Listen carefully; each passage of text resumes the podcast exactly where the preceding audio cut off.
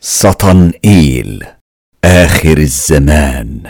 ممكن تكون فاتتكم أحداث التجربة من بدايتها لكن مش مشكلة. أنا هلخصها لكم في نص دقيقة وبعد كده ممكن تسمعوها بعد ما تسمعوا حلقة الليلة.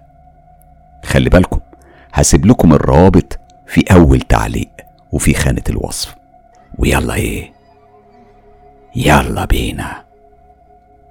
يوسف شاب تعرض لأزمة نفسية رهيبة جدا في سن صغيرة. الأزمة دي كانت نتيجة اتهام أهله. اتهموه بالشذوذ. الأزمة دي حولته إلى شاب عابث ومستهتر فبيدخل عالم الدارك ويب أو الإنترنت المظلم. بيتعلم أسرار السحر الأسود والتعامل مع الجن والشياطين والأبالسة ويعيث في الأرض فسادا.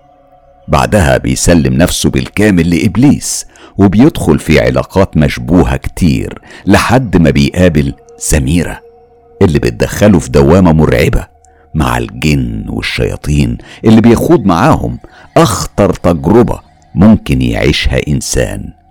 وهنا الأحداث بتدخل في منطقة أخطر وأرعب من كل اللي فات. تعالوا نسمع باقي حكاية يوسف الخناس مع سطنئيل. خلي بالكم كل التفاصيل اللي هتسمعوها تفاصيل حقيقية وحدثت بالفعل مية بالمية. حالا بنكمل الحكاية. بعد ما حسيت بالضعف والخوف بسبب الصوت واللي حصل معايا خرجت أجري وأجري كأني في شخص بيلاحقني وعاوز يفترسني. أنا لما وقفت من الجري سندت ايدي على الجدار بتاع الكشك. كان في شاب أسمراني كده وواضح من ملامحه وشكله ولبسه إنه محترم وابن ناس. هو طلع من باب الكشك عليا بسرعة وحط ايديه على ظهري علشان أنا كنت بكح جامد قوي. ايديه كانت في قمة الحنية والصدق والأول مرة أحس بإيدين حنينة بتطبطب عليا. حسيت بالصدق في الطبطبة. إيد مش عايزة تأذيني ولا تستغلني ولا عايزة أي حاجة وحشة. هو قال لي اهدى يا ابني؟ اهدى اهدى صلي على النبي. في حد وراك عايز يأذيك ولا إيه؟ أنا عينيا كانت كلها حمرة من كتر الكحة وكنت ببص له وأنا حالتي متبهدلة ومش عارف أنطق بأي كلمة. هو قام بكل هدوء وسندني وقال لي تعال تعال. وقعدني على الكرسي اللي في الكشك بكل هدوء. بعدها لقيته فتح التلاجة الصغيرة بتاع المشروبات الساقعة واداني واحدة منهم. صدقوني بالرغم إن أنتوا يعني متعودين عليا إن أنا بحكي بالتفصيل بس بجد من كتر الرعب أنا نسيت أصلا اللي كان بيديني يعني اللي كان بإيديا إيه لما اداهالي أنا ما كنتش عارف أميز ولقيته بيقول لي لو في حد عايز يضربك أو يأذيك إحنا موجودين ما يهمكش. إحنا هنحميك ونساعدك. أنا من كتر كلامه اللي كان كله جدعنة وحنية أنا كنت أعيط. يا ربي يعني ده إنسان واللي كنت ليل ونهار معاهم دول يبقوا إيه؟ وبعد تقريبا عشر دقايق وهو بره بيكلم اللي جنبه بصراحة مش فاكر الكلام اللي كانوا بيقولوه. أنا مش فاكر بالظبط يعني إيه اللي اتقال لأني ما كنتش مركز. علشان أنا مش عارف هروح فين.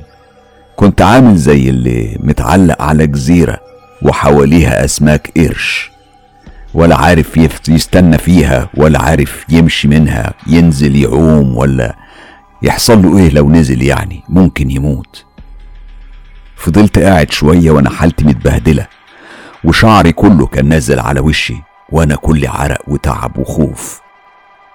بعد ما هديت قررت ان أرجع الفندق وأرجع هناك أقرأ. يمكن ألاقي حاجة تصرف القرف اللي جبته لنفسي ده. وبالفعل أنا طلعت من الكشك وأنا أصلا مش عارف ومش حاسس. لو أنا في إيدي أصلا الحاجة الساقعة ولا لأ. طلعت من الباب باب الكشك والشاب لقيته جاي ورايا هو والشاب التاني. وبدأ يقول لي طب يا ابني طمنا عليك انت كويس؟ أنا ما كنتش برد عليه يعني مش قلة ذوق مني صدقوني. أنا فعلا ما ردتش عليه. بجد والله مش قلة ذوق لأنه والله المخلوقات الطيبة دي مش بعرف أتعامل معاها. هو بالنسبة لي كان كأنه شخص غريب لكنه مش كائن حقير شرير وبايع نفسه زيي. كنت حتى ببصله باستغراب لدرجة لدرجة إن هو نفسه خاف مني. ومع طول المسافة وسكوتي لقيته بدأ يتراجع شوية شوية. ولو كان دلوقتي بيسمع قصتي أنا بقول له أنا آسف إني ما ردتش عليك. صدقني أنا ما كنتش في وعي وقتها. أرجوك سامحني. هو بعدها رجع وهو بيتمتم مع الشاب التاني في كلام أنا ما كنتش مركز فيه. ورجعت المسافة اللي جريتها دي كلها ماشي لوحدي. وأنا كل بنطلوني تراب. شكلي كان عامل زي الشحاتين عرقان وشعري متبهدل ونازل على وشي. أنا فاكر كويس إن وقتها كان أذان الفجر قرب وسمعت الأذان وأنا ماشي. طبعا كانت العربيات وقتها قليلة جدا والشارع كان فاضي. وفاكر إني عملت حاجة أنا نفسي مش فاكر أنا عملتها ليه. كنت وفي وقت الأذان تحديدا وبالتحديد عند جملة أشهد أن لا إله إلا الله وأشهد أنه محمد رسول الله. وقتها أنا لقيت نفسي بغمض عينيا وفتحت دراعاتي كأني حد خرج من سجن. وكان بقى فيه وقت طويل قوي كنت رافع دماغي في السماء وفضلت كده لحد نهاية الإقامة. وبعدها فكيت شوية ورجعت أمشي لحد ما وصلت الفندق وأنا ماشي. شوية شوية كأني طالع من حرب وبجرجر في رجليا بصعوبة. أنا دخلت مباشرة للأوضة وأنا شايف بعض من اللي كانوا قاعدين بيبصولي باستحقار وشفقة من شكلي وحالتي. دخلت أوضتي وركنت ظهري على الباب وأنا بنزل شوية شوية على الأرض. كنت ببص جامد على الأرض من التعب ومن إني خايف أبص مكان التحضير المقزز وأترعب أكتر. أو أشوف حاجة ما تحملهاش. وأنا بنزل شوية شوية على الأرض وبقول من ورا لما سمعت في الأذان أشهد أن لا إله إلا الله وأن محمدا رسول الله. مش عارف هي ليه بقت على لساني وليه كنت متأثر بيها بالرغم إنها يعني مجرد جملة كلنا بننطقها بس لكن وقتها الجملة دي صدقوني. هي بس اللي ريحتني وخففت عني الرعب وهي اللي خلتني أقولها من غير ما أحس. تصدقوا دلوقتي بقيت لما بخاف من أي حاجة أتشهد. مش عارف ليه. أنا بقيت بتشهد لحد ما بقيت قاعد على الأرض وضامم ركبي ومكور نفسي على الباب من التعب. وصدقوني من كتر التشهد أنا نمت من غير ما أحس على نفسي وصحيت وأنا على حالتي وغرقان بالعرق والتراب على رجليا. وأول ما قمت قمت وقطعت الورقة اللي كان عليها طريقة التحضير للخادم. وبدأت أقطعها وأنا بتشهد. ومن غير أي حاجة فجأة حسيت إن ريحتي معفنة قوي. حسيت قد إيه أنا مقرف ومقزز. كنت طبعا كل ده مش صارف الجن اللي كنت محضره ولا قاري أي حاجة. رغم إنها موجودة قدامي بس صدقوني أنا كنت قرفان من نفسي جدا وقرفان من اللي قدامي. سحبت نفسي وقمت رايح الحمام. بدأت أستحمى وأنضف جسمي من كل القرف اللي كنت مريت بيه. وقررت وأنا في نص الدش إني أغتسل الغسل الجنابة اللي كان من وقت طويل جدا ما اغتسلتوش. وقتها مش هقول لكم حسيت إني نضيف. وأقول لكم حاجات مش منطقية. الحقيقة كانت حاجة عادية وقتها بس بعد ما طلعت بدأت أحس بيها ومنها إني بطلت أبص على كل ست بطريقة شهوانية. دي كانت في البداية. وبعد طبعا الليلة اللي مريت فيها من رعب وقلق وخصوصا من وقفة الكشك دي كنت الأول مرة بدأت أحس إن في حاجة تانية مختلفة إن فيه جانب كويس من الناس. لسه موجود. مش قتلة ولا مجرمين ولا شواذ ولا شهوانيين. بدأ الوعي يتركز ويتغلغل عندي. هقول إيه بس؟ وبعد الليلة الغريبة دي وبعد ما سمعت الأذان بكل متعة وانغماس بجمال صوته اتغيرت طبعا. أكيد كنت دايما بحلم بين كل فترة وفترة بحلم اللي هو إني بجري وإن أنا لابس بدلة لونها أحمر غامق وماسك المنطقة اللي عند خصري اللي عمالة تنزل وتنزف دم وبجري في نص الليل مرعوب. كنت دايما بصحى متضايق من الحلم ده. طبعا مش محتاج أقول لكم على حاجة موجودة فطريا في كل بشري على الأرض. إنه لما جسمه يتعود على حاجة لفترة طويلة صعب يبطلها. حتى لو الحاجة دي كانت مؤلمة أو مقززة. وبعد ما صحيت ورجعت البيت وكل حاجة بقت زي المعتاد رجعت ريما لعادتها القديمة. فيديوهات مقززة جنس سجاير. وطبعا ما ننساش المكون الأساسي سميرة. وطبعا السحر وقرفه. كنت بدأت أمل وأتعب. تعبت جنسيا وتعبت بدنيا وتعبت عقليا وأكيد تعبت نفسيا. كنت خلاص عاوز أوقف كل دوامة الجنون دي اللي أنا رميت نفسي فيها بإيديا. كانت جنون بجد. وكانت امتحانات الثانوية العامة خلاص بدأت. بس كنت مش عارف أوقف مش عارف أوقف كل حاجة. لكني وقفت طبعا علشان الامتحانات بالعافية. طبعا ما أقولكمش كنت طبعا مذاكر برضه شوية وعارف أنا هحل إيه. كنت متجبر برضه بالعلم. يعني مش عايز أكبر من نفسي أو زي ما بتقولوا عليا يعني نرجسي أو مغرور. كنت كويس جدا في المذاكرة بشكل رهيب. كنت حتى مخترع طرق رياضية صحيحة وممتازة. وكنت ساعات بذاكر لناس. وإن الناس دي دلوقتي بقت ناجحة أكتر مني. بس تعرفوا إيه اللي بيضحك؟ إن أنا سقطت. أيوه أنا سقطت رسبت ومش بس كده ده كمان حصلت خربطة في ورق الامتحان ودي حالة نادرة جدا إنها تحصل عندنا. واحد في المليون. اللي طبعا كنت أنا الواحد في المليون دي. حاجات غريبة جدا حصلت معايا ضيعت مستقبلي. بالرغم اني كنت نيرد وقتها دودة كتاب بس نقول إيه بقى؟ ربنا سبحانه وتعالى أراد كده. طبعا غير الصدمة وإني حاولت أجيب حقي بس للأسف محدش كان عايز يسمعني وينتبه ليا. الناس كانت قرفت مني خلاص. الناس اللي أعرفها واللي ما أعرفهاش. سبحان الله كنت أتكلم مع الشخص حتى لو غريب ألاقيه فجأة بصلي نظرة استحقار وقرف. باختصار أنا كنت مرفوض من كل الجهات إلا جهة واحدة بس اللي أنتوا أكيد عارفينها. ما كنتش عارف أعمل إيه. كنت عايش أيام صعبة جدا جدا خصوصا إني كنت بمثل دايما بشخصيتين بمنتهى الاحترافية. الصبح أنا قدام الناس الولد المحترم الخلوق المتفوق وبالليل الشيطان اللي عرفتوه. المهم نرجع لموضوعنا. طبعا. كان يوم جلسة تحضير في فيلا تانية من اللي إياها دول اللي أنتوا فاهمينهم.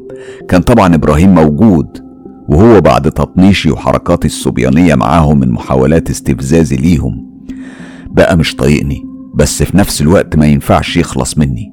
ليه؟ لأني الوحيد اللي قدر يتحمل كل الضغط والرعب ده. وبعد ما بدأ إبراهيم في شغله اللي طبعا كان شبه يومي زي الشركات بالظبط. كلنا عارفين الشغل وكلنا عارفين هنعمل إيه. بدأ يرش شوية رمل وطبعا كانت سميرة واقفة جنبي وهي بتحرك رجلها بسرعة وواضح عليها علامات التوتر والقلق. أنا سألتها وأنا بقرصها في رجلها وبقول لها إيه مالك؟ مفيش ركز أنت بس. وبعد ما بدأ إبراهيم بالتمتمة كنت خلاص أنا بقى متعود على اللي هيحصل. ومن قبل ما يحصل هيتمتم وهيبدأ الجو يبرد. وطبعا أنا علشان في النص وعريان هيجيلي شعور الألم في ظهري والطرش. وكل تفاصيل السيناريو اللي حكيت لكم عليه. وبالفعل ده اللي حصل بالظبط. بس الفرق إني ما كنتش حاسس بنشوة الشر. وطبعا الفرق إني لما ما كنش حاسس بنشوة الشر يعني أقدر اشبهها لكم كانت زي السجاير كده. أول سيجارة هتكون ممتازة وتعبي دماغك. بس بعد التانية والتالتة مش هتحس بحاجة لأنك هتكون خلاص قرفت. وبعد ما كنت واقف مع إبراهيم أنا وسميرة وبعد ما خلصت الطقوس المعتادة كان إبراهيم بيشيل الرمل وينظف مكان مكانة الطقوس. وطبعا ده كان روتين يومي. نسيت أقول لكم عليه إن الساحر اللي بيعمل طقوس التحضير والاستدعاء في فندق أو مثلا فيلا مستأجرة بيكون حريص جدا إنه ما يسيبش ولا أي أثر. لأن دلوقتي ممكن حد من المتابعين يقول لي الله طب إزاي؟ مش تحضير الجن مفروض يكون في مكان قذر؟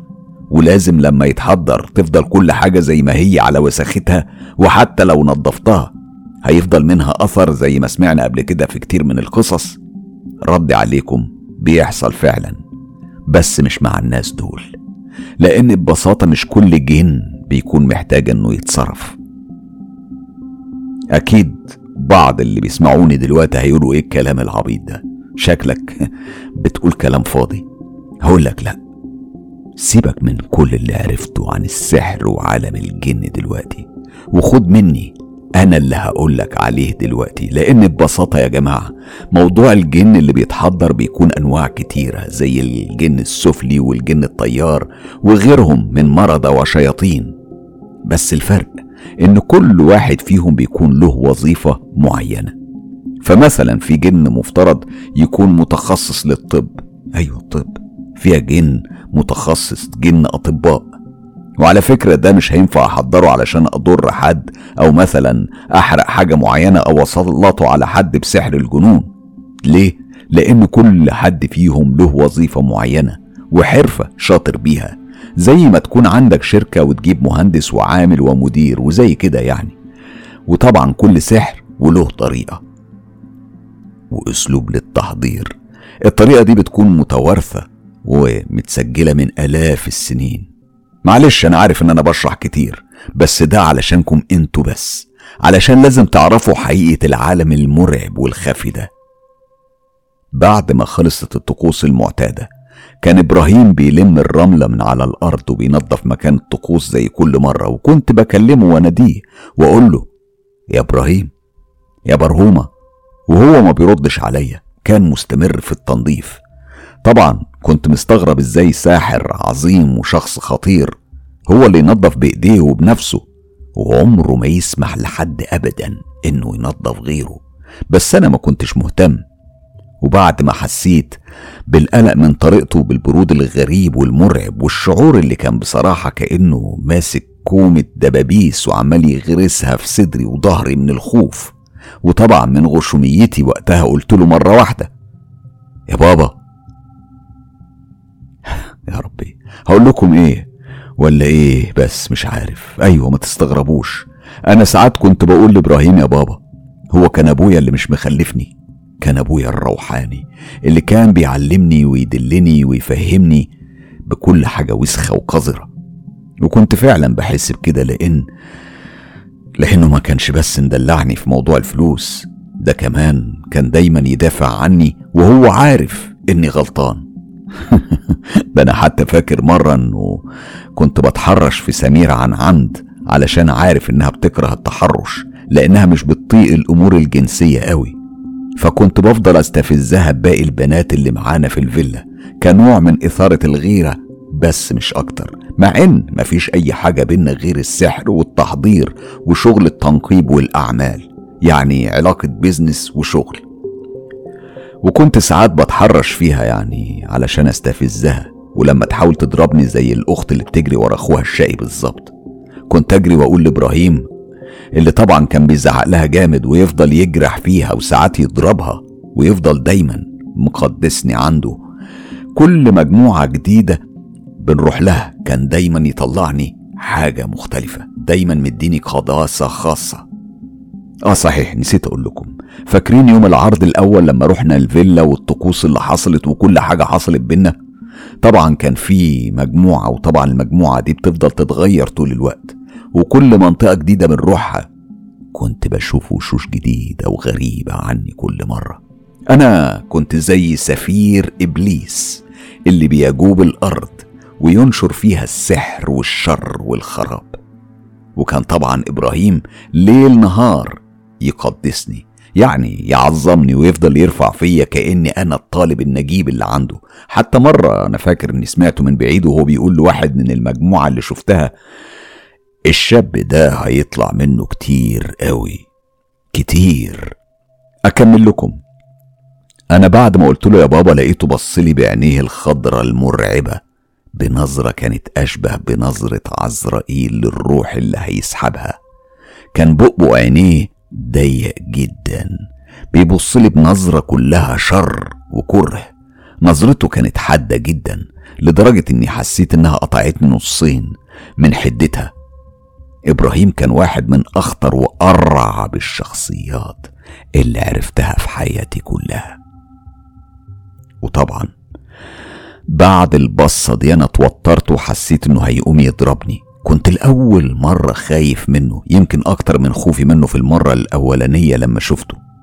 كنت مستغرب إزاي بقيت شاب حساس وخايف ومتوتر من إبراهيم. فجأة كده ومن الجن اللي حضرته قبل كده. بس علشان نخزني بعصاية بعيد عنكم مكنسة. أيوة بقيت حساس ومرعوب من كل حاجة كأنه الشيطان اللي عندي بدأ يضعف ويكبر في العمر. كنت حاسس إن طبقة الشر اللي كانت مخلياني ما أحسش بكل الشر والرعب اللي بعمله خلاص راحت وتلاشت. وأنا ماشي بسرعة ونازل السلالم لقيته بدأ ينادي عليا بصوته المرعب والخشن اللي بالمناسبة كان وقتها صوته في نبرة غضب كبيرة وهزتني هز لدرجة إن أنا وقفت في مكاني من غير أي حركة من الرعب اللي كنت فيه. هو قال لي بنبرة عصبية يوسف تعالى تعالى. بعد ما لفيت وشي بشويش وأنا بصراحة وقتها كنت خايف جدا من السيناريو اللي ممكن هيحصل حالا. كل ده كان في دماغي بفكر فيه. كنت خايف ألف ألاقي وش جن مرعب ولا حتى شكل قلب بشري حتى قلبي مش ممكن يتحمله. كنت مرعوب وكنت مستغرب ومرعوب أكتر من قلبي اللي بقى فجأة رهيف وضعيف. كنت بتمنى. لو ربنا يقبض روحي يقبض روحي وأنا في نص الرعب الهائل ده. لأن كده لو حسبتها معايا بيت ساحر عظيم وبيت كله صحراء ومتوحشين والساحر اللي هو رئيسهم وأقواهم كمان غضبان. وغضبه ده كله بسببي. المنطقة كمان بعيدة عن بيتي ومحدش أصلا حواليا. كل اللي موجود حواليا وحوش وشياطين. أنا قلت لنفسي إيه مالك يا حمار؟ أنت ضعفت من إيه؟ ده أنت سيدهم وعظيمهم اللي عملوا لك ألف اختبار وأنت كلهم عديتهم مش بنجاح بس لا بتفوق. جاي تضعف دلوقتي علشان خفت من نكشة عصاية؟ ما تفوق! وأنا لسه بكلم نفسي قطع حبل أفكاري صوت تاني من إبراهيم. كان بيقول لي بنبرة أخف بكتير من اللي قبلها. غلبها طبعا طبع إبراهيم الطبيعي وقال يوسف إيه مالك يا حبيبي؟ فيك إيه؟ مش عايز تشوفني ولا إيه؟ هنا أنا دخلت قلبي راحة ما تتوصفش بصراحة. لفيت بسرعة وأنا لسه شاحن نفسي بطاقة الشر الكبيرة اللي كنت عليها وكنت خلاص قايل في نفسي الجملة دي. عايز تتوب يا يوسف وانت بعز قوتك وقدامك كتير علشان تتعلمه؟ انت بقى في ناس كتير بتترجاك تبقى معاهم ولو كنت أصلا شخص طبيعي مش هتقدر تكلمهم إلا بعد شهور من المحاولات. انت الستات والصحراء والفلوس بقى بتترمى تحت رجليك وبقيت ابن الشيطان المدلل. عايز تتوب وترجع ضعيف من تاني؟ انت غبي؟ دي أكتر فكرة وسوسة شيطانة كانت دايما بتلف في دماغي. كل ما أفكر بس أبطل وأتوب. المهم أنا لفيت على إبراهيم وأنا لسه بنظرتي الحادة الشيطانية اللي كان الكل متعود عليها. قال لي إيه مالك؟ أنت مش عاجبني النهارده حد ضايقك؟ أنا بصراحة كنت بستغرب من طريقة إبراهيم الحنينة دي. اللي كل مرة بحتار منها لأني بجد يعني أنا عارف إن هو بيعتبرني ابنه. ما تستغربوش السحرة والشياطين عندهم شوية رحمة على بعض برضه. المهم أنا رديت عليه وقلت له بنبرة يوسف الغول المعتادة لا ماليش بس عايز أبقى لوحدي شوية. رد عليا بنبرة كلها سخرية غريبة وبعدها ضحك. ها لوحدك؟ لوحدك علشان تحضر جن وما تعرفش تصرفه. أنا بصراحة حسيت وقتها بقشعريرة في ظهري من الرعب. رديت عليه وأنا بحاول أجمد لساني وأقول بثقة هم يعني عرفت يعني. قال لي وهو بيبتسم طبعا عرفت. مفيش حاجة بتستخبى عليا. ده أنا بابا. هنا إحنا ابتسمنا إحنا الاتنين وقلت له معلش خليني أتعلم لوحدي. وهيجرى إيه يعني؟ ما أنت أكيد أنت غلطت في أول مرة برضه. طبعا رد عليا بأسلوب غريب كله عجرفة وقال لي لا لا لا لا لا أنت بالذات آخر واحد يتكلم على الغلط. رديت بثقة وأنا مستغرب ورافع له حجبي أنا؟ ليه يعني؟ هو أنا مالي يعني؟ وقتها كنا طبعا واقفين في أوضة الضيوف في الفيلا المتأجرة. هو كان بيكلمني وهو قاعد على كنبة يعني وأنا واقف قدامه قال لي أنت الغول تغلط؟ قلت له بتلقائية أيوه بغلط. وإيه يعني لما أغلط؟ أنت بالذات ما ينفعش تغلط لأنك دلوقتي بقيت شخص مهم جدا عندي وغير إن جسدك بيعشقوا الجن. بيعشقوا يا جماعة يعني كالتالي. الجن مش هيقدر يتلبس أو يعني يستخدم جسد إلا لو كان الجسد ده جسد نجس وكله معاصي وقذر. بمعنى اصح يعني لو كان الجسد طاهر مغتسل غسل صحيح وجسد متعود ولسان متعود على الطاعة وعلى ذكر ربنا من سابع المستحيلات أصلا الجن يقرب منه. الموضوع بالنسبة لهم معكوس. زي ما انت تكون مثلا عايز تلبس هدوم أكيد هتلبس الهدوم النظيفة مش الوسخة. كده برضو بيحصل مع الجن بس بشكل معكوس عننا. إبراهيم كمل كلامه وقال لي إن جسدي بيعشقه الجن لأنه نجس وغايص في كل القاذورات اللي حرمها ربنا. شرب سجاير زنا شذوذ كفر شتيمة الذات الإلهية. يعني أنا من الآخر كنت الشخص المناسب اللي هم عاوزينه واختاروه بدقة. أنا رديت عليه وقلت له طيب وغلطت أعمل إيه يعني؟ أرجع في الزمن وأصلحها ولا أعمل إيه بالظبط؟ رد عليا بنبرة كانت كلها عصبية بس خفيفة. لا ما ترجعش بالزمن سيد يوسف بس ما تعيدهاش من دماغك. مفهوم؟ ما تشغلش بالك ما تخليش بالك يتشغل بحاجات من النوع ده خالص. أنا فضلت ثابت وقلت له بنبرة هادية. تمام. وقبل ما نكمل كلامنا قطعتنا رزعة باب من سميرة وهي وشها أصفر مخطوف. بعد ما فتحت الباب كانت بتقول إبراهيم إبراهيم في حد بلغ عننا بس إحنا محتاجين نتحرك بسرعة. العربية واقفة بره يلا. لقيت إبراهيم اتنفض وآمن على الكنبة بطريقة سريعة وهو قلقان. أنا حتى فاكر إنه وقع منه منديل المنديل اللي كان بيمسح بيه الرمل المسحور وقمت أنا اخدته مكانه. وطلعنا وهو ماسكني من إيديا ونزلنا السلالم بسرعة وهم بيقولوا لبعض يلا يلا بسرعة. كانت زي حالة الطوارئ بالنسبة لنا. ركبنا عربية من عربياتهم اللي كانت قديمة. مش فاكر بصراحة نوعها. بس كانت لونها بيج على قد ما افتكر وأعتقد إنها كانت عربية تويوتا كرولا أو حاجة زي كده. لقيت إبراهيم شغل العربية وهو بيقول لهم كل واحد بطريق وفعلا كل عربية مننا اخذت طريق وده بعد ما نظفوا كل حاجة في الفيلا بشكل دقيق وأخدوا كل أغراضهم معاهم وكل عربية أخدت طريق شكل. اللي راح من طريق رئيسي واللي من طريق فرعي كانوا زي الصراصير بعيد عنكم لما حد يلاقي وكرهم. بعد تقريبا 15 دقيقة من شد الأعصاب الشديد والمرهق من من الرعب اللي كنا عايشينه كانت بالنسبة لنا أصعب مما تتخيلوه لأن الرعب ده رعب من الناس رعب من الفضيحة ورعب من السجن ورعب من حاجات كتير جدا. الشعور ده ما يتوصفش للناس الطيبة اللي زيكم لأنكم مش هتحسوا بيه. لما يحس الظالم والشرير إن نهايته بقت قريبة جدا لما يحس الظالم بالانهيار وإنه عرشه اتهز على وشك الانهيار ده شعور صعب ومرهق جدا جدا. المهم وبعد ده كله إبراهيم وصلني البيت.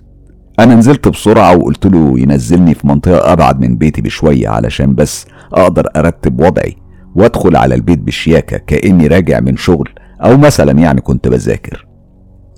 أي عذر من الأعذار اللي أنا بستخدمها كل يوم. وصلت البيت. وطبعا انصدمت لما لقيت أهلي قاعدين ومستنيني. طبعا في الوقت ده كانت الساعة سبعة ونص المغرب تقريبا أو أقل شوية. أنا كنت ماشي وهما بيبصوا عليا ووشوشهم كانت مش مبشرة بالخير. علامات بؤس وغضب شديد جدا كانت ظاهرة عليهم. خفت لأكون انكشفت أو تعرف عني علاقاتي الجنسية أو حتى موضوع السجاير فوقفت وقلت لهم مساء الخير يا جماعة خير مالكم في إيه؟ لقيت أبويا بيقول لي تعال تعال أقعد إحنا عايزينك في موضوع. أنا رحت قعدت وأنا مبين إني ثابت وملامحي كالعادة حادة. بس من جوه أنا كنت متكسر مليون حتة خايف ومرعوب. قلت لهم بعد ما قعدت إيه مالكم في إيه؟ أنتوا قلقتوني. بص يا يوسف أنا عارف إنك ابني الوحيد وعارف إنك كنت ساعات كتير بتغلط وبتكلم ستات. أنا هنا بدأت أقلق بجد لا تكون يعني حد حكى لهم حاجة أو حتى سلمى جت وكلمتهم. أيوه طبعا. مدرسة ومركز. يعني اختلاط كتير. ليه؟ حصل حاجة يا بابا ولا إيه؟ لقيت أمي بتقول لي شوف يا حبيبي ملامح وشها كانت بدأت تصير أهدى وأرق شوية من الأول. أنا قلت لها أيوه ماما في إيه؟ كبرت يا حبيب أمك وبقيت تقول لي ياما مش يا ماما. أنا قلت لها وبصوت فيه نبرة يعني شوية قلق وعصبية ياما بالله عليك ادخلي عليا بالموضوع أنا مش على بعضي. أنتوا محسسيني كده كأني في مصيبة. لقيتها ضحكت من كلامي والأول مرة أشوفها بكل الحنية دي وقالت لي لا لا لا هي مصيبة حلوة يا ابني مصيبة حلوة ليك. شوف خالتك هتيجي عن قريب من بلد عربية مش هقول اسمها. وبصراحة عينها منك انت بس لبنتها الصغيرة. وخلاص بقى هي آخر واحدة وهي قريبة من سنك. عايزينك بس تشوفها ولو عجبتك شقتك ورضا حماتك موجودين. وما تقلقش من موضوع مصروف البيت. إحنا هنعتبرها بنتنا اللي ما خلفناهاش. ولو مش عاوز تتجوز خلاص يا سيدي اخطبها.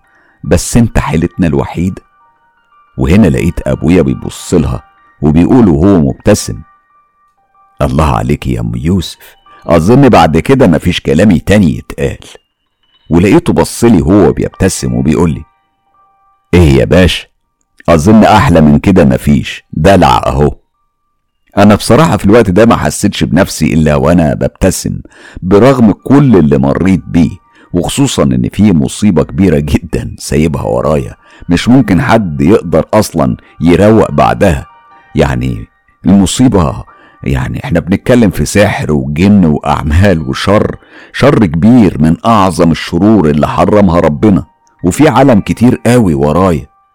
بس بالرغم من كل ده صدقوني لذة الحلال خصوصا في موضوع الجواز شعور جميل جدا.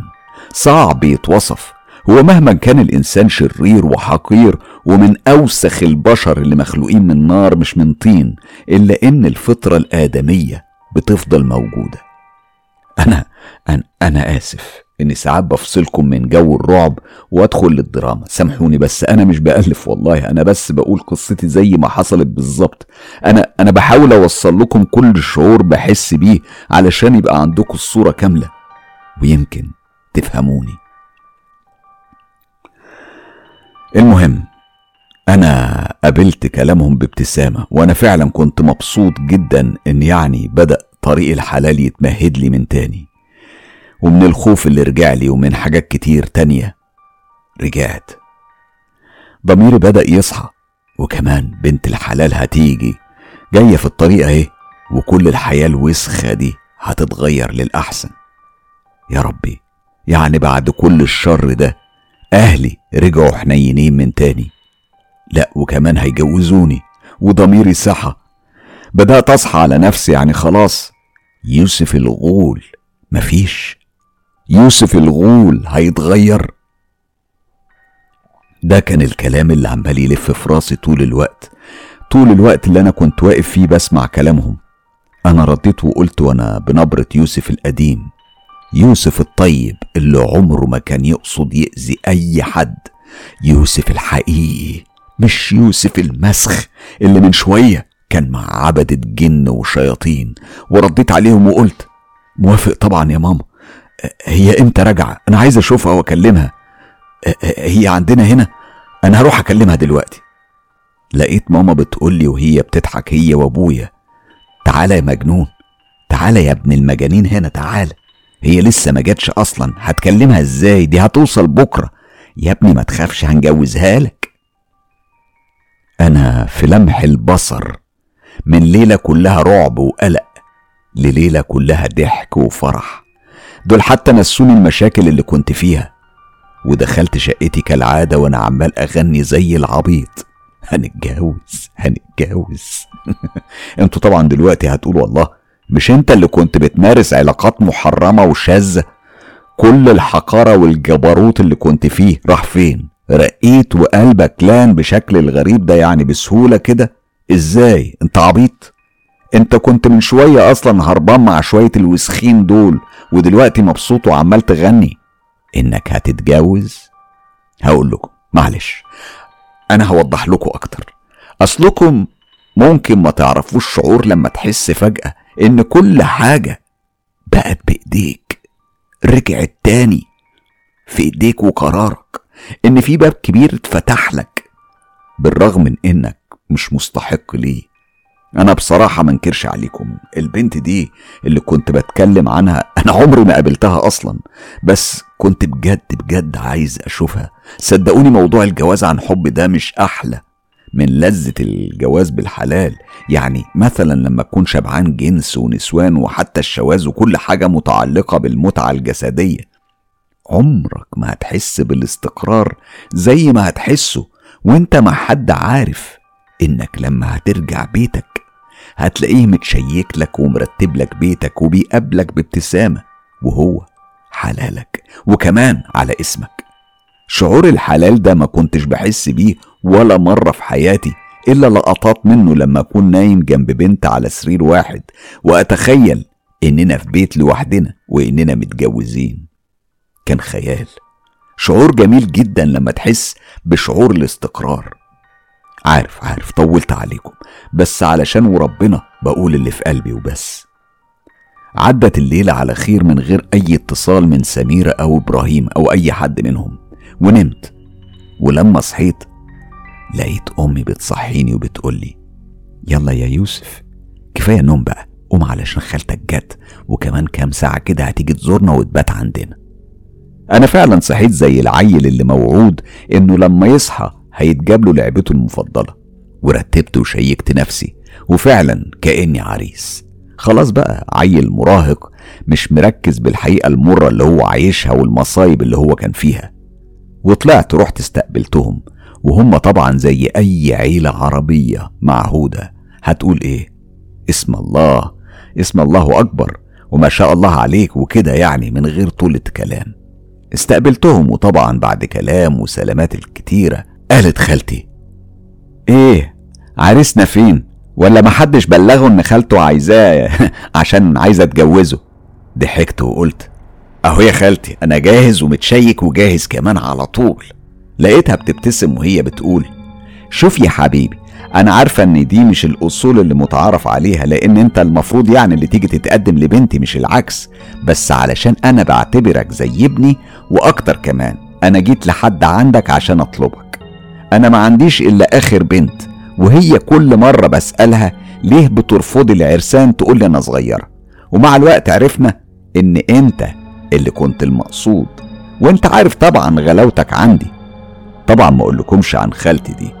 دي كانت أكتر حد بيحبني في العيلة كلها يمكن أكتر من أمي. دي كانت بتسأل عني أكتر من أي حد. كانت علاقتي بيها كأنها أختي الكبيرة مش خالتي. بس ما تعرفش بقى هو ده إيه. يس المحبة دي بتكون من عند ربنا وبس. أنا قلت لها وأنا يعني بحاول ما بنش إن أنا ملهوف على بنتها اللي أنا أصلا كنت هموت وأشوفها. أيوه يا خالتي بس أنا عمري يعني ما كنت بقابل بنتك أصلا إلا لما كنت بتيجوا عندنا وأنا حتى يعني عمري ما كنت بتواصل معاها يعني إلا نادر قوي. بس عشان هي بنتك أنا هاخدها من غير ما أقدر أصلا أرفض لك طلب. وأنا ليا أصلا الشرف إن خالتي حبيبتي عايزة تجوزني بنتها. طبعا البعض ممكن يسأل هو أنت إزاي ما كنتش تعرفها كويس وإزاي كنتش بتكلمها الا قليل وبتقول إنك موافق حتى من غير ما تشوفها. إيه العفوية في المشاعر دي؟ أنت غريب قوي. أنت هتلخبطنا معاك في مشاعرك يا يوسف.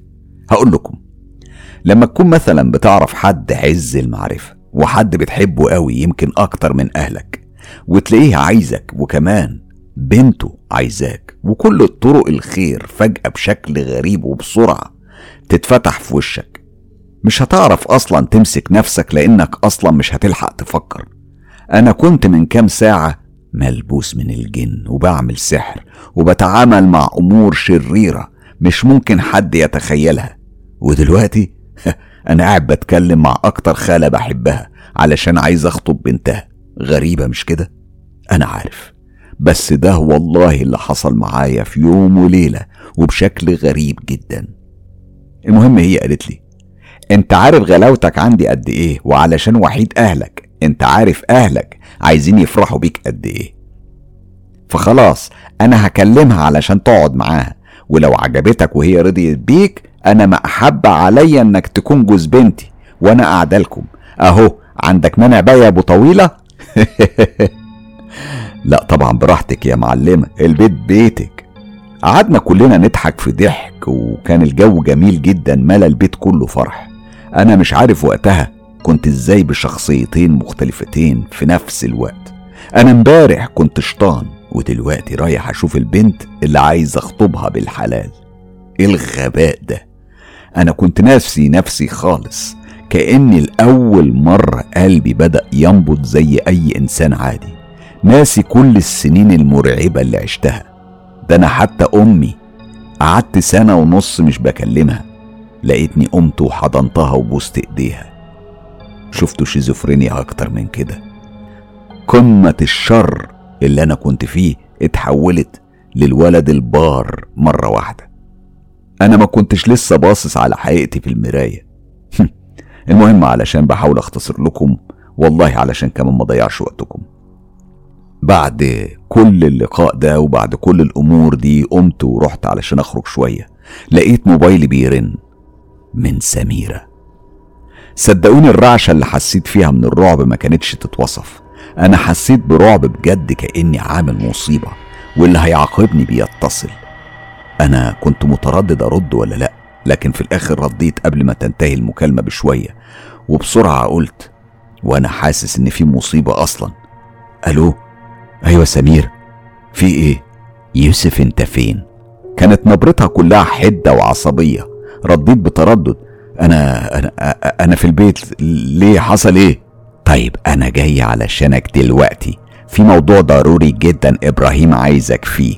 تمام بس أنا دلوقتي عندي ضيوف يعني مش هينفع دلوقتي. لقيتها ردت بنبرة قاسية وعصبية بشكل رهيب وهي بتقول اسمع أنا مش ناقصك أنت كمان. الساعة تمانية ونص تكون عندي أنت فاهم؟ وقفلت السكة في وشي بكل وقاحة. أنا كنت مش عارف أتصرف. وربنا ربنا ما يدوقكم شعور التعلق بين نارين. حقيقي يعني يا ربنا أكون من شوية بسأل في الحلال وعاوز أخطب وشوية مطلوب مني أروح أشوف أشر خلق الله. ضميري اللي بدأ يصحى شوية شوية كان بيقول لي مبسوط يا سيد يوسف؟ مبسوط وانت دلوقتي رايح تشوف أحقر خلق الله اللي ليل ونهار بيستعبدوك علشان مصالحهم. وانت يا سلام عليك مش مقصر. ويا ترى بقى يا سيد غول اللي ليل نهار فرحان بلقب الناس الزبالة اللي بينادوك بيه ده. مبسوط لما هتتجوز البنت البريئة الموعود بيها دي. وانت خداع وكذاب ومكار. ويا ترى لو اتجوزته وحملت منك. هتكون مستعد توديها علشان تشوفها وهي بتتضرب على بطنها؟ علشان تشرب بق من الخمرة الملعونة اللي انت ليل نهار بتشرب منها وبتداري ريحتها. بكنات عصير الليمون والنعناع. أنا لما سمعت الكلام ده وأنا بكلم نفسي اترعبت. يا ربنا يعني معقولة هبقى بالشكل ده زي ما كانت بتقول عليا سلمى؟ لما كانت بتقول لي لو كان ابنك كنت هتعمل فيه كده؟ ما قدرتش أفكر وقلت أنا حتى لو رفضت أنا مش عارف هيعملوا فيا إيه. يعني لو فكرت أوقف وأرجع لحياتي المثالية اللي أنا كنت شاطر في التصنع بيها مش عارف هيعملوا معايا إيه. ممكن يسحروني أو ممكن حتى يقتلوني. لو بلغت ما أنا كده هدمر نفسي معاهم. ولو فضلت مش عارف هيبقى فيه إيه في النهاية. أنا كنت خلاص بدأت شخصية المؤدب المصطنعة بإتقان بدأت تتضارب مع شخصية يوسف الخناس الحقيقي. بدأ الانكسار في الانفصام. ما كنتش عارف أعمل إيه أصلا فقلت في نفسي شوف أنت هتروح مع سميرة وتشوف حالتهم إيه بعد كارثة البلاغ الزفت ده. واتحجج دلوقتي قدام أهلي بأي حاجة زي كأن حد قريب مني من أصحابي مات أو أي مصيبة تانية وخلاص. المهم إن أنا أخلع. وفعلا. دخلت بكل هدوء وأنا متصنع بكل احترافية. وفعلا. دخلت بكل احترافية في التصنع ودخلت عليهم. وشي كان متغير ومكشر وواضح عليه التعب. قالوا لي مالك في إيه؟ قلت لهم بنبرة شفقة. أنا مش عارف أقول لكم إيه. صاحبي الأنتيم مامته من شوية نقلوها العمليات فمش عارف أعمل إيه بس أنا لازم أستأذنكم. أصل هو يتيم وما عندوش حد غيري. هنا أنا لاحظت لمعة في عينين خالتي كأني عجبتها. المهم طلعت فعلا ووصلت الساعة 8 و16 دقيقة بالظبط فاكرها كويس. ما كنتش متوقع وقتها إن سميرة بشكلها المعهود هلاقيها هناك من غير أي نقاب ولا أي حاجة. كانت واقفة وهي بتستناني بتبص يمين وشمال. أنا رحت عندها وأنا بحالتي اللي كانت متشيكة ووش المخضوض والمرعوب وجيت أمشي لحد عندها لقيتها بتبص لي بحدة أكبر وهنا أنا مت من الرعب. لا يكون في حاجة أكبر مستنياني لقيتها بتقولي اركب. أنا ركبت من غير ولا كلمة ودخلت معاها العربية. وبسرعة طلعت. كالعادة وبعد ما طلعنا زي كل مرة وبنفس الطريقة المعهودة دخلنا منطقة نظيفة واللي فيها واضح عليهم الغنى الفاحش. عربيات إيه وبيوت بتصميم أوروبي. هي في منطقة اسمها عبدون. دي منطقة معروفة لكل الأردنيين عامة. دخلنا فيلا كانت قريبة من سفارة أجنبية. وطبعا أنتوا عارفين موضوع السفارات والخواجات وإن لهم هيبة بالنسبة هيبة بالنسبة لأهل البلد. المهم كنت دخلت في العربية أنا وسميرة جوه الفيلا وأنا ببص على الشجر المترتب على البوابة وعلى منظر الفيلا الجميلة. كان كأني في رحلة مدرسية وبشوف الخواجات وهما بيشربوا كحوليات وبيضحكوا مع بعض زي الأفلام اللي بنشوفها بالظبط. لما دخلنا جوه بالعربية وركنا عند النافورة اللي موجودة في النص وقفنا شوية وأنا ببص على سميرة اللي كانت بتركن بعصبية. شعرها الكيرلي كان عمال يروح يمين وشمال من حركتها العصبية الكتيرة. نزلنا ودخلنا فعلا جوه الفيلا. وأول ما سمح لينا الأمن إن إحنا ندخل لقيت إبراهيم واقف. اللي فجأة جرى عليا وحضني وهو بيقول لي أنت كويس؟ حد سألك عن حاجة عننا؟ أنا كنت مستغرب بصراحة من خوف إبراهيم عليا الغريب اللي يخليه يجري عليا كده. ومن نظرة سميرة ليا وإبراهيم الملهوف عليا واللي كان بيحضني أنا كنت مستغرب من الخوف ده كله. سألتهم إيه مالك يا عم؟ على إيه ده كله يعني؟ في إيه؟ آه هقولك إيه بس بص في معانا ناس اتمسكت من قريب وخفنا إنك تكون اتمسكت زيهم. هو مين اللي اتمسك؟ قال لي وهو باصص للأرض وقاعد بيعض على صوابعه قدامي. حسن ومصطفى ومالك. قلت له بس بس. حسن مين؟ تقصد حسن محمود؟ قال لي أيوه وعلى وشه كانت علامات الإحباط. كنت مش عارف أقف على بعض بعد ما سمعته. هو قال إن الدكتور حسن اتمسك معاهم. أنا ما كنتش مستوعب الفكرة بصراحة وقلت له طب وإحنا دلوقتي هنعمل إيه؟ إبراهيم رد عليا بنبرته المعتادة في المصايب. مش مشكلة ودي طبعا كانت أكتر جملة بيكررها. مش مشكلة إحنا كده كده متعودين على الحالات دي. قلت له أنا مستغرب أيوه يعني هنعمل إيه؟ إحنا هنوقف نشاطنا في الفترة دي. أيوه لحد إمتى يعني؟ لمدة شهر كامل محدش مننا يكلم التاني ولا حد مننا هيعرف أي حاجة عن التاني. واخد بالك؟ 30 يوم بحالهم ومحدش منا يقرب من التاني بحاجة. ولو مرينا من جنب بعض ولا كأننا نعرف بعض محدش مننا يسلم على التاني. وده طبعا كان مش على مسمعي بس ده كان على مسمع أكتر من 30 واحد في الفيلا. وطبعا كانوا كلهم دون استثناء مرعوبين. حاجة تضحك مش كده؟ خايفين من شوية عساكر بينفذوا واجبهم الوطني. خايفين من شوية حديد مرصوصين على بعض. ومش خايفين من رب العالمين. اللي ملا الأرض عبر بالناس اللي زيهم. وطبعا أنا مش بستثني نفسي لعلمكم أنا كنت زي زيهم مرعوب وخايف. خايف لصورة يوسف المعروفة تتكشف وتبان على حقيقتها. أنا كنت خايف بجد. المهم اتفقنا بعد كل ما واحد فينا يبعد عن التاني هيكون بعد بشكل تكتيكي. كأننا جيش وفي انسحاب عسكري. كل واحد فينا خد طريق فعلا. إبراهيم قال لهم إنه هيفضل عندنا في الأردن وإنه مش هيهرب زي زمايله اللي طبعا ده قانون عندهم.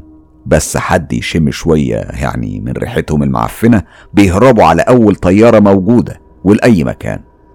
بصوا يا جماعة أنا شلت اسمهم الحقيقي آه، في القصة عن عمد علشان دي رسالتي اللي عايز أوصلها لكم. إياكم ثم إياكم تتهاونوا مع الأشكال دي لأن في وقت من الأوقات ممكن تكون أنت أو أنتي ضحية عندهم. المهم إبراهيم كان هي عمال يقول لهم إنه هيفضل في الأردن بس هيختفي. دي كانت حاجة مطمناني إن هيفضل معايا. بس الحقيقة إنه لما اتفرضت بيه شوية علشان أقول له على واحدة أعرفها ممكن تداري وجوده لقيته أول ما فتحت بقي وبقول له بص يا إبراهيم أنا لقيته قاطعني وبيقول لي أنا سكت وأنا عينيا مبرقة كنت عمال أبص له عايز أعرف هو سكتني ليه. ولقيته قال لي بكل هدوء وبصوته العميق الهادي. اسمع يا يوسف إحنا سرنا انكشف خلاص وانت عارف أنا بحبك قد إيه وقد إيه كان نفسي يبقى عندي ابن زيك. بس أنا مش هينفع أفضل هنا كتير. أنا لما سمعته افتكرت إنه بيتكلم إنه يعني مش هيفضل هنا كتير يعني هنا في الأردن. وقلت له بعد ما قطعته أيوه ما أنا عارف علشان كده كنت عايز أقول لك على مكان تتدارى فيه شوية عن الأنظار. رد عليا وعلى وشه ابتسامة حزينة. لا يا يوسف أنا مش هفضل هنا كتير. أنا هسافر وأرجع لبلدي. وحط إيديه على وشي بكل حنية كأي أب بيودع ابنه. أنا بعد ما سمعت الجملة دي حسيت في نار في عينيا وأنا ببصله وأنا كأني طفل صغير متعلق بأبوه اللي بيحبه ومش عايزه يسيبه. دموعي كانت بتنزل زي أي طفل. وأنا بكلمه قلت له مسافر يعني إيه مسافر؟ أنت مش قلت إنك هتفضل هنا؟ طب وكل الشغل اللي اشتغلناه مش أنت مش أنت اللي كنت عايز تكمله معايا؟ هو رد وهو بيحاول يسكتني وهو الأول مرة شايف علامات الشفقة على وشه. اللي عمري ما كنت بشوف الشفقة دي على وشه شفتها في اليوم ده. وشه اللي كان ليل نهار بيبتسم للشر واللي كان حتى عليا أنا وأنا بتعذب قدامه كان بيبتسم. عمري في حياتي ما شفته بيبتسم إلا على شر. وشه ده أصلا ملهوش أي تعابير رحمة. بس سبحان الله أنا كنت بالنسبة له زي ابنه بالظبط. ابنه اللي من كسرته قدامه عيط وخلى أبوه الروحي يشفق. قلت له أنا بعلي صوتي بعصبية ونرفزة. اسمع أنت بقى يا إبراهيم. وقبل ما كنت أكمل لقيت تعابير وشه اللي كانت كلها شفقة اتغيرت وبقت حادة جدا. والله لحد النهاردة مش قادر أنسى شكل عينيه الخضرة وبقبق عينيه الضيق اللي كان كله حدة وعصبية وعروق. عينيه اللي حوالين البقبق كانت حمرة منظر يرعب الجن قبل الإنس.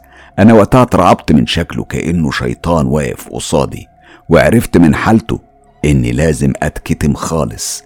وما أقولش أي حاجة. دي لغة محدش كان بيفهمها من إبراهيم غيري أنا بس. أنا بعدها انسحبت من قدامه كأنه مغناطيس رعب واتجريت وهربت منه بالعافية. وطعت وسميرة بتبصلي اللي طبعا ما حاولتش تهديني ولا تسأل أنا هروح هروح مع مين يعني. الغريبة إنهم حتى ما جاش حد منهم يسأل هو الغول ماله. أو يعني يوسف العيل المراهق المعجزة اللي خلينا نقول يعني مدلل عندهم لصغر سنه كان بينهم كنت زي ابنهم الصغير. أنا كنت بالنسبة لهم آخر العنقود. عبيط أنا عارف إن أنا عبيط. ما أنا مستني رحمة ولا طبطبة من مين من صحراء ومشعوذين. حمار بقى هنقول إيه؟ المهم خرجت بسرعة. خرجت بسرعة وأنا زي العيال الصغيرة بمسح دموعي من طريقتهم القاسية معايا. وطبعا في منكم دلوقتي هيقول يعني مدلل عندهم وتعيط. بس علشان حد عزيز عليك منهم عايز يسافر. ما أنت كنت فار التجارب بتاعهم وكانوا أصلا بيستغلوك وقلبك قاسي وما كنتش بتخاف من كل الجنون ده. جاي دلوقتي تعيط من معاملة قاسية من حد حقير زي ده يا دلوع. هقول لكم. أنا فعلا وقتها دمعت وطبعا على إبراهيم. مش لأنه يعني بس عزيز عليا لأ ده أكتر من كده بكتير. أنتوا عارفين البني آدم مننا اتولد ومفطور على الحنية. بمعنى مهما كان الشخص اللي بيعاملك كويس ويكون الشخص ده وسخ وحقير وارذل خلق الله. لكن طالما بيعاملك كويس مش بإيدك طبعا هتحبه. لا ويمكن كمان تزعل عليه مع إنه ممكن يدمر فيك وأنت مش واعي على نفسك أصلا ولا مستوعب كمية الرعب والقرف اللي أنت فيها. بس أنت خلاص بقيت متعلق بالشخص ده لأنه بيعاملك معاملة أنت متعطش ليها. المهم خرجت وأخدت تاكسي. حتى فاكر كانوا آخر أربع دنانير في محفظتي لأني أصلا كنت لسه مشبرق فلوسي على المواقع والخروجات إياها. ربنا يسامحني بقى. كنت ساعات بتعشى على ترابيزة بما لا يقل عن 500 دينار في الليلة كأني مالتي مليونير. هنقول إيه بس؟ الحمد لله إن ربنا تاب علينا من كل القرف ده. ركبت معاه وأنا أصلا من عوايدي زي أي راجل أركب قدام وأقعد آخد ودي مع السواق. وآخد راحتي خالص لأني أصلا اجتماعي. بس في الوقت ده أنا ركبت ورا. قلت له على منطقتي علشان يوصلني وبعد كده فتحت الشبابيك وحاولت بس أتنفس وأغير مودي من كل القرف ده. وكل ده وأنا تركيزي هو إبراهيم. هل حقيقي هيسافر ويسيبني؟ طيب وسميرة ما دي لازقة برضه. ما هي لازقة فيه يعني هي كمان هتمشي؟ إيه هيسيبوني وكل واحد يروح في طريق بعد كل العلاقة والشغل اللي كان بينا؟ وناس طبعا أنا ناسي إن هو أصلا عندي في البيت ضيوف. وناسي ان أصلا في دنيا تانية ورايا وناسي إن ضميري صحى من تاني وحسيت بنفسي من جديد. المهم وبعد ما وقفت تاكسي وأنا حالتي زي الزفت وماسك الجاكيت اللي كنت لابسه وحطه على إيديا وماسك وشي بالعافية علشان محدش يشوف تعابير وشي المتبهدلة من كل الضغط ده. طبعا أول ما ركبت شميت ريحة عطر تقريبا كان شبه ريحة الفراولة. المهم أول ما ركبت والريحة دي طبعا كانت مش غريبة عليا. كنت بجد أعرفها بس ناسي أنا شميتها فين. شميتها عند مين؟ وأول ما ركبت لقيت صوت بيقول لي يوسف أنت يوسف ابن يوسف جارنا مش كده؟ لقيته جمال. جمال ده كان جارنا الملتزم اللي كنت طبعا بنتهز أي فرصة أسلم عليه علشان يعني كان من ضمن الأشخاص اللي دايما بتحاول تحسن صورتي عند الناس. جمال ده كان أب لست بنات. كان شخص ملتزم جدا وخصوصا مع بناته كلهم. بناته دول على فكرة يعني محترمين قوي. لقيته بيبص عليا وكان على وشه سبعين علامة استفهام. كان بيقول لي هو بيبص لي بحدة أنت إيه اللي جايبك هنا يا ابني وفي وقت متأخر وفي نص الليالي؟ يوسف لسه مكمل معاكم ولسه الأحداث المرعبة. في الطريق.